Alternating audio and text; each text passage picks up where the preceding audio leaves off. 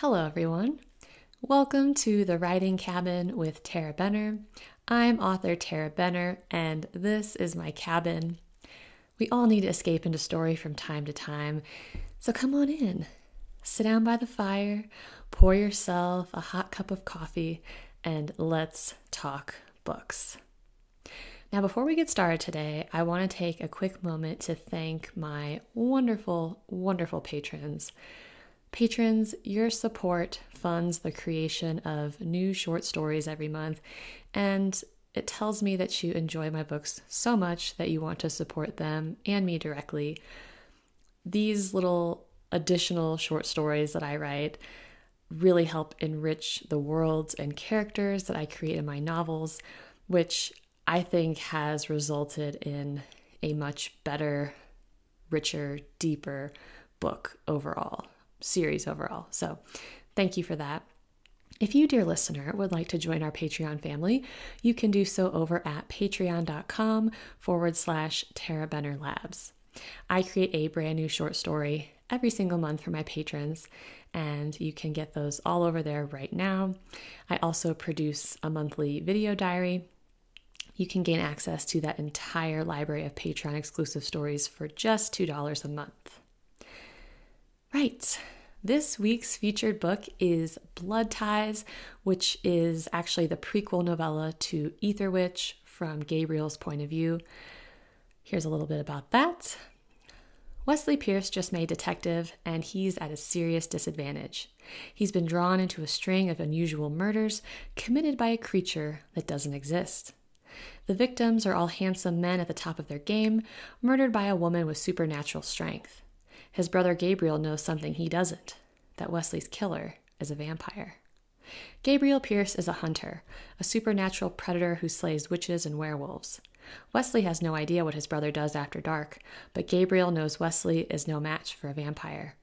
He's determined to stake the killer before Wesley gets too close, but to do that, he'll have to enlist the help of a sexy rival hunter.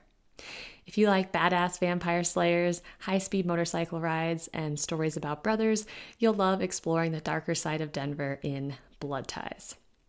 Now, this novella is a Reader Army exclusive.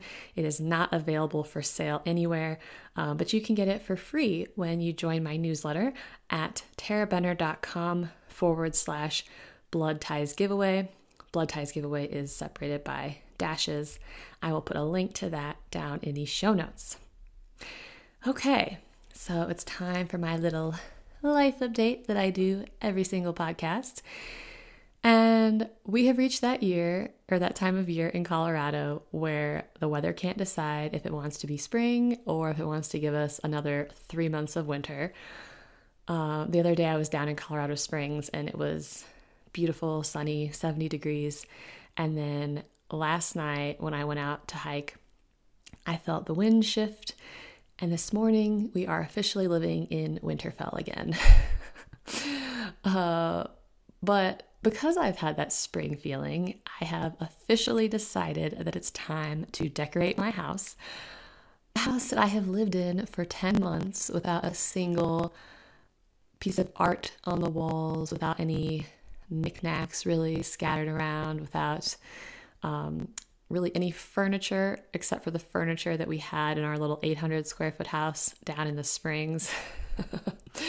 so it feels a little bit empty. It feels like it's a little unfinished, which I mean, technically it is unfinished because when you build a house yourself, it's never really done. You know, there's little parts of the painting on the exterior that need done, there's some trim that needs completed. Um, but really, I think the decorating is why it feels mostly unfinished.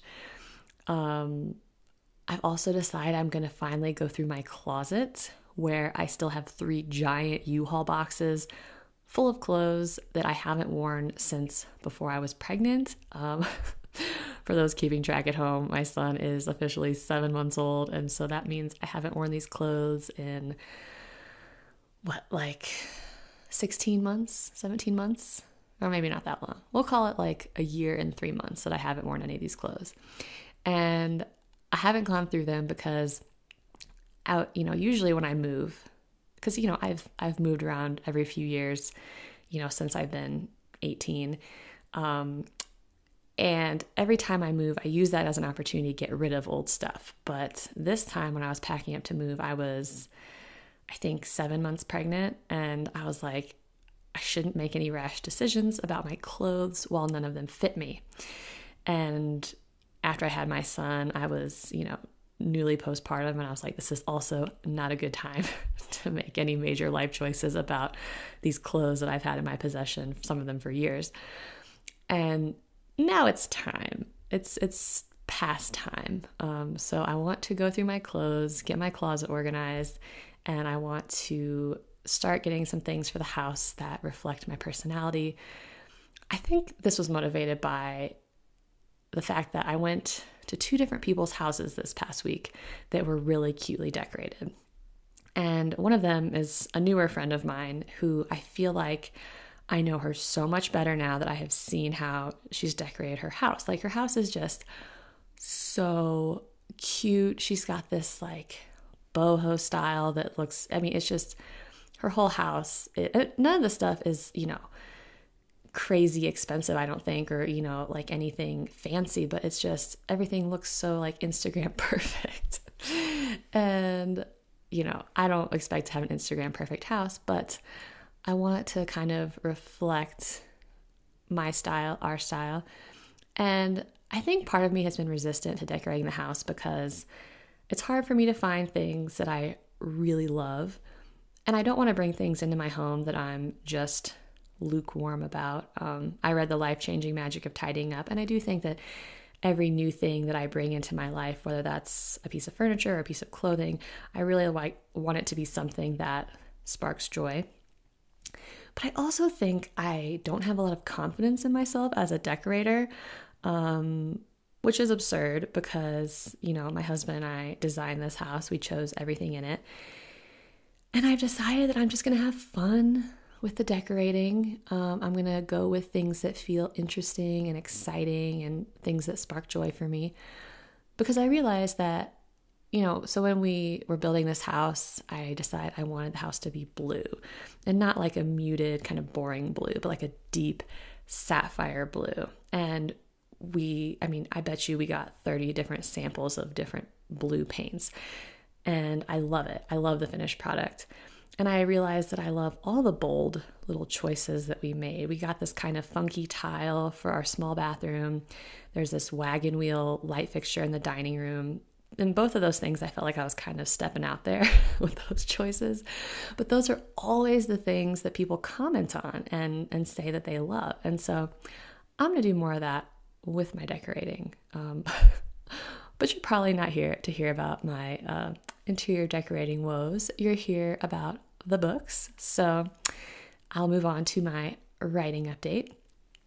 This week, I am still on my first big round of revisions for Warrior Witch. And this part always takes me such a long time because this is when I'm kind of going through the draft and making any big changes to the plot. I am filling in things that I may have neglected. You know, if I neglected to give a good description of something or I need to kind of explain something. Sometimes I will put inconsistencies in the manuscript on the first draft because the second time I mention something, I'll be like, ooh, actually, it should be like this. And I try to leave myself little notes, but I don't always do that. And sometimes I don't even realize that I've been inconsistent with something. Um, or I'll put a question mark if it's something I need to look up, or something that was mentioned in a previous book, but I'm not sure which previous book, and I have to go hunt it down. Um, writing first draft Tarah is like that person in the group project in high school that like doesn't do the work sometimes and the like type A honor student in the group project is editing Tarah and editing Tarah gets really irritated with first draft Tarah because sometimes I'll just leave a blank space or I won't finish a chapter and I'll be like, "Oh, like fill this in here with something that makes sense." And editing Tarah is like, "No, that was your job. You and I both decided that was your job for this project and you didn't do it." I didn't do a lot at this time. I just left a very small chunk unfinished in the epilogue, and it's kind of like a toast that somebody's giving. And so I, I can handle that. editing Tarah can handle that. Um, it's actually been a lot of fun going through on this round of edits because because I gave myself a week where I wasn't looking at the manuscript at all. I pretty much forgot about everything that happened. That's how writing is for me. I can never remember everything I wrote or said. So if someone says something about an old series, I'm like, oh, what? Did I write that? Or, you know, I'll I'll reread one of the previous books in the series or kind of skim through it and I'll be like, "Oh, I I totally forgot about that." Like Okay, so I don't I hate to point this out because you can't not notice it once I point it out to you, but in book 1, most of the witches apart from Eleanor have the ability to teleport, and that ability is never mentioned again for the rest of the series. And I'm sure there's so many instances where you're like, why wouldn't they just teleport? It'd be so much easier. They wouldn't have to ride in the car. Um, teleporting is going to make a reappearance in Warrior Witch, so I'm going to bring that back around. but that's how writing is for me. I can never remember everything I wrote in a previous book. Like I, I get it down the page and it's like out of my head. Uh, I only ever really remember the broad strokes. And so that's why it's really important for me to write quickly before I forget everything that happened previously in the series. It's really not a good idea for me to write books in between books in a series. Um, but it's, it's been a lot of fun to revisit these chapters because I forgot the details. It also makes me cringe a little bit because it's like I'm seeing everything unfold for Fiona in real time, knowing where those things are going. And so it's frustrating to watch her go through them. it's also a challenge to keep reality straight in my head because there's a part in the book where there are a lot of theories being thrown around and there's some lies being thrown around. And have to make sure that things make sense both for the truth and for the warped perception of reality that she's dealing with.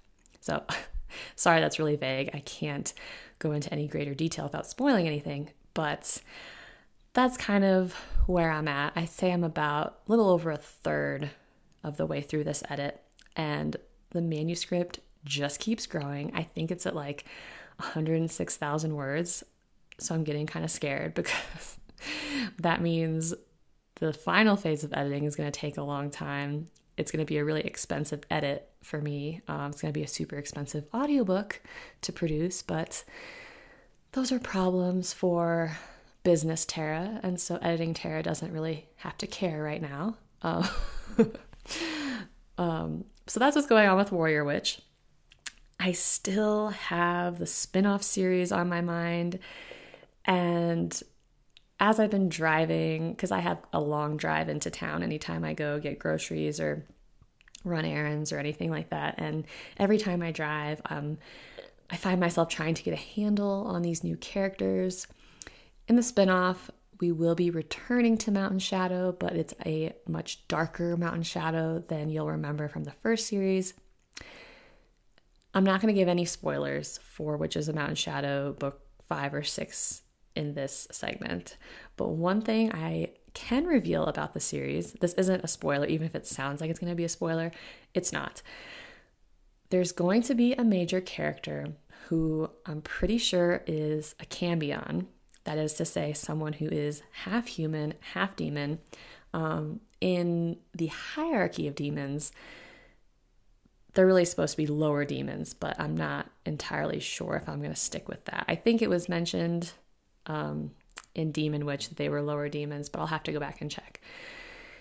The name for this character that I've been toying with is either Cyril or Cyndel, which would be Sin for short, but it's spelled C Y N D E L. And for those of you who don't know, I am a collector of names. Um, I always get people like say stuff about the kind of quirky names that I come up with for characters because I love I love names so much. Like when we were naming my son, I asked everyone I knew to send me names because not just because I was wanting kind of an unusual name for my son, but also because I I just eat up names. I love them so much. And the other week I got a Facebook message from someone named Cindel, and I filed this name away for like future reference. And I think I like it for this Cambion character. anyway, I've been contemplating the parentage for Cyndel slash Cyril. I have two pretty good ideas. I think they're good ideas, but I haven't actually decided which one I'm going to go with. And so I won't drop any more hints about that, except to say that an old um, adversary may be one of the parents. One of the possibilities for this character's parents is a much darker origin story, and I don't know that I want to go that dark because I want this character to seem like he is kind of morally gray at the beginning, but then ultimately turn out to be one of the good guys. Um, and I think if I go too dark on his origin story, it's going to be a little hard to believe that he turned out to be a halfway decent human being slash demon. um, but I've been doing a little bit of research surrounding cambions as far as the folklore about cambions, which is really interesting. I'm going to read you a little excerpt here from Myths and Folklore Wiki. Um, there is a little bit of talk about mythological birds and bees in here. So if you're listening with children and you haven't explained how the birds and the bees work for humans, mortals, I would hit the skip button to skip ahead 30 seconds. So here we go. A cambion is a mythical demonic offspring of a succubus and an incubus. To create a cambion, a succubus must extract the semen of a man in his sleep, then pass on the sperm to an incubus, which then transfers the semen to a sleeping woman who becomes pregnant. In the process, the demonic aspects of the incubus and succubus transfer onto the child that is produced. Is anybody following that? I kind of got lost. the Cambion child is typically sickly and bad behaved, and oftentimes malformed in some manner. According to traditional beliefs, cambions tended to live shortened lives. Cambions may have been a pre scientific explanation for birth defects and infant illnesses and mortality. In literature and modern fantasy, cambions are often shown as half human, half devil creatures with fiendish powers. And then Forgotten Realms Wiki says Good aligned cambions are rare, but sometimes if their mother was good or neutral aligned, they took on her non evil nature and were subsequently doomed to a life of loneliness, as not even their demonic pa- patrons would accept them. I think that meant parents. I'm not sure. Anyway, there's a lot of interesting mythology uh, to mine as I develop this character, so I'm very excited for you to meet him.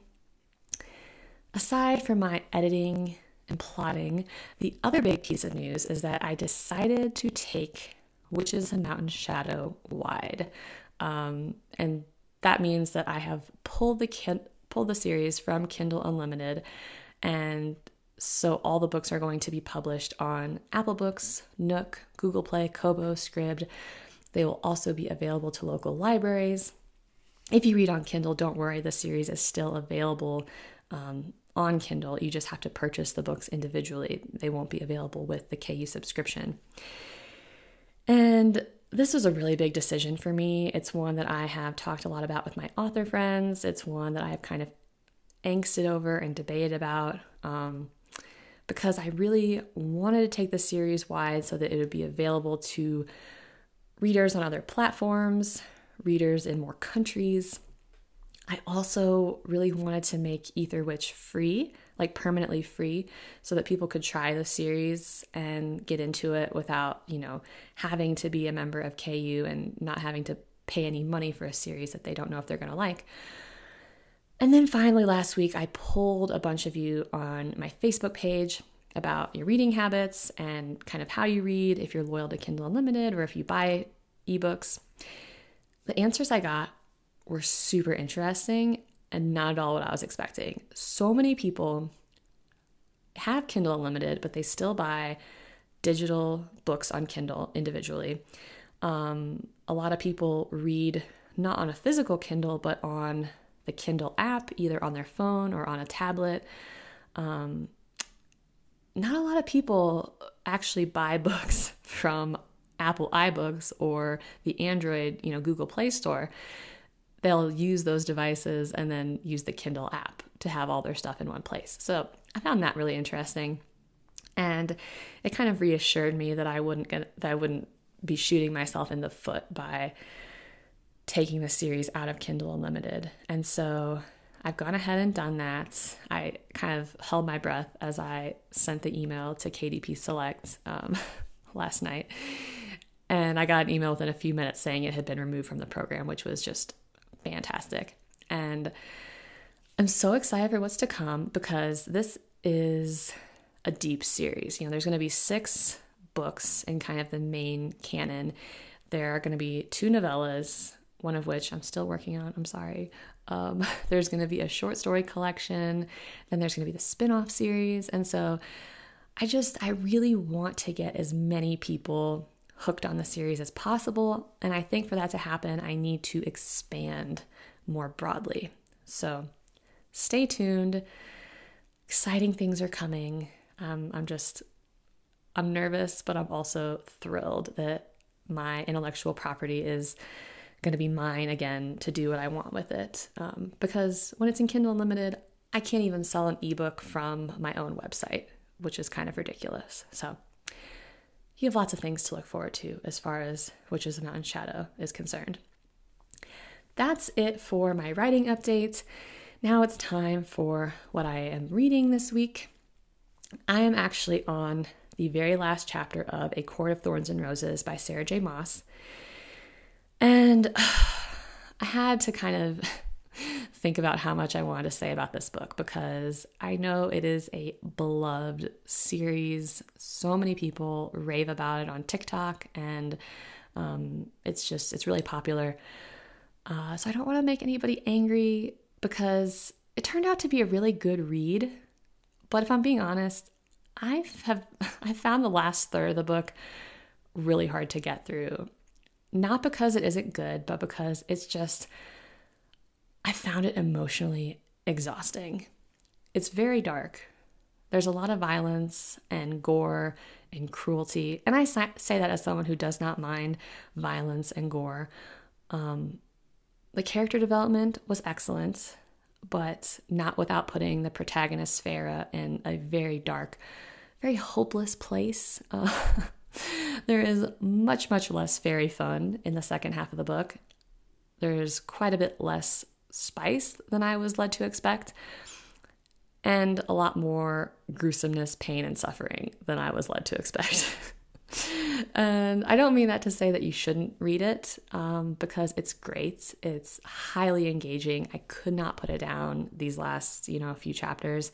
Um, the characters are fantastic. The world building is fascinating, like the kind of backstory of how the fairy realm was created. I find that fascinating. Um, but I reached a point in my life where I just don't need dark shows, dark movies, dark books. And so I'm not entirely sure if I'm going to move on to the second installment or not. I'm going to have to kind of weigh that with kind of the description and what reviewers say because I don't want another um, emotionally draining journey. But tonight I will finish that, and I am going to be listening to Silence Fallen by Patricia Briggs, which is book 10 in her Mercy Thompson series. I actually downloaded the audiobook a long time ago, and I'm only now just getting to it. I have to say, I am so ready for some evil vampires and sexy werewolves and trademark Mercy Thompson humor after the very dark ride that is A Court of Thorns and Roses that's it for what I'm reading this week. I'm about to wrap up here, but before we go, let's check the mailbox. And just imagining I'm going outside my cabin to pluck a letter from my mailbox, but in fact, it's an email.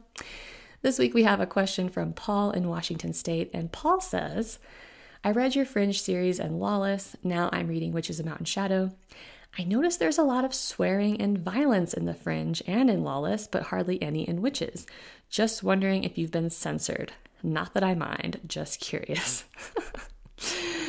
Paul, this question made me laugh. Um, actually, the decision to make Witches of Mountain Shadow more or less clean just short sort of happened. Um, you know, Mountain Shadow, the town itself was supposed to be this sweet, idyllic place with, you know, some demons and some evil kind of lurking in the underbelly. So, tone wise, to me, it just made sense because I was kind of going for like a Stars Hollow vibe in those early chapters. The other thing is that Fiona is not as dark and jade of a character as Lark in Lawless is. Fiona's situation is not as dire as Harper's is in the post apoc world of The Fringe. Um, you know, also Eli in The Fringe is just super dark. That he's had a really hard life, watched a lot of people die. And you know, when you're dealing with a nuclear war ravaged landscape, you're going to let a few F bombs slip. Um, but it just, you know, it, it kind of happened naturally when I wrote Witches of Mountain Shadow. And I sent a paperback of Ether Witch to my granny because I dedicated that book to her. And she expressed to me that she could actually read this one because it didn't have hardly any swearing in it. And she let me know that the other books that I had loaded onto her laptop for her had too much swearing for her taste. So I decided to stick with the swearing light theme. Um, and I actually get reviews here and there from people saying that they appreciate that there's no sex or swearing in Ether Witch. And that kind of worries me because when you get to later books in the series, there is some sex. Um, not explicit sex. I think the scenes are all very tastefully done. Uh, I do try to keep the swearing to a minimum though, because people seem to like that about the series. I do find it hilarious that sex and swearing are the polarizing issues for people in books, not the violence or demonic possession. Uh, there are some other things that people hate about Ether Witch that I won't get into because they're kind of polarizing topics, but uh, you can always write me if you want to hear about that on the down low. Thank you so much for sending in your question, Paul. If you, dear reader or dear listener, have any burning questions that you'd like for me to answer on the podcast, or if you just have some shameless flattery and fan mail to send my way, you can send it to tarahbenner at gmail.com. You can also post it in any of my social channels. I am at author Tarah Benner on Facebook, Instagram, and TikTok. That's Tara with an H, T A R A H. You can also post them in our secret reader group on Facebook, Tarah Benner's Reader Revolution. That's all I have for you this week, but feel free to stay in my cabin for as long as you like. We can drink some coffee, you can crack open a good book, hopefully one of mine, and have a wonderful weekend.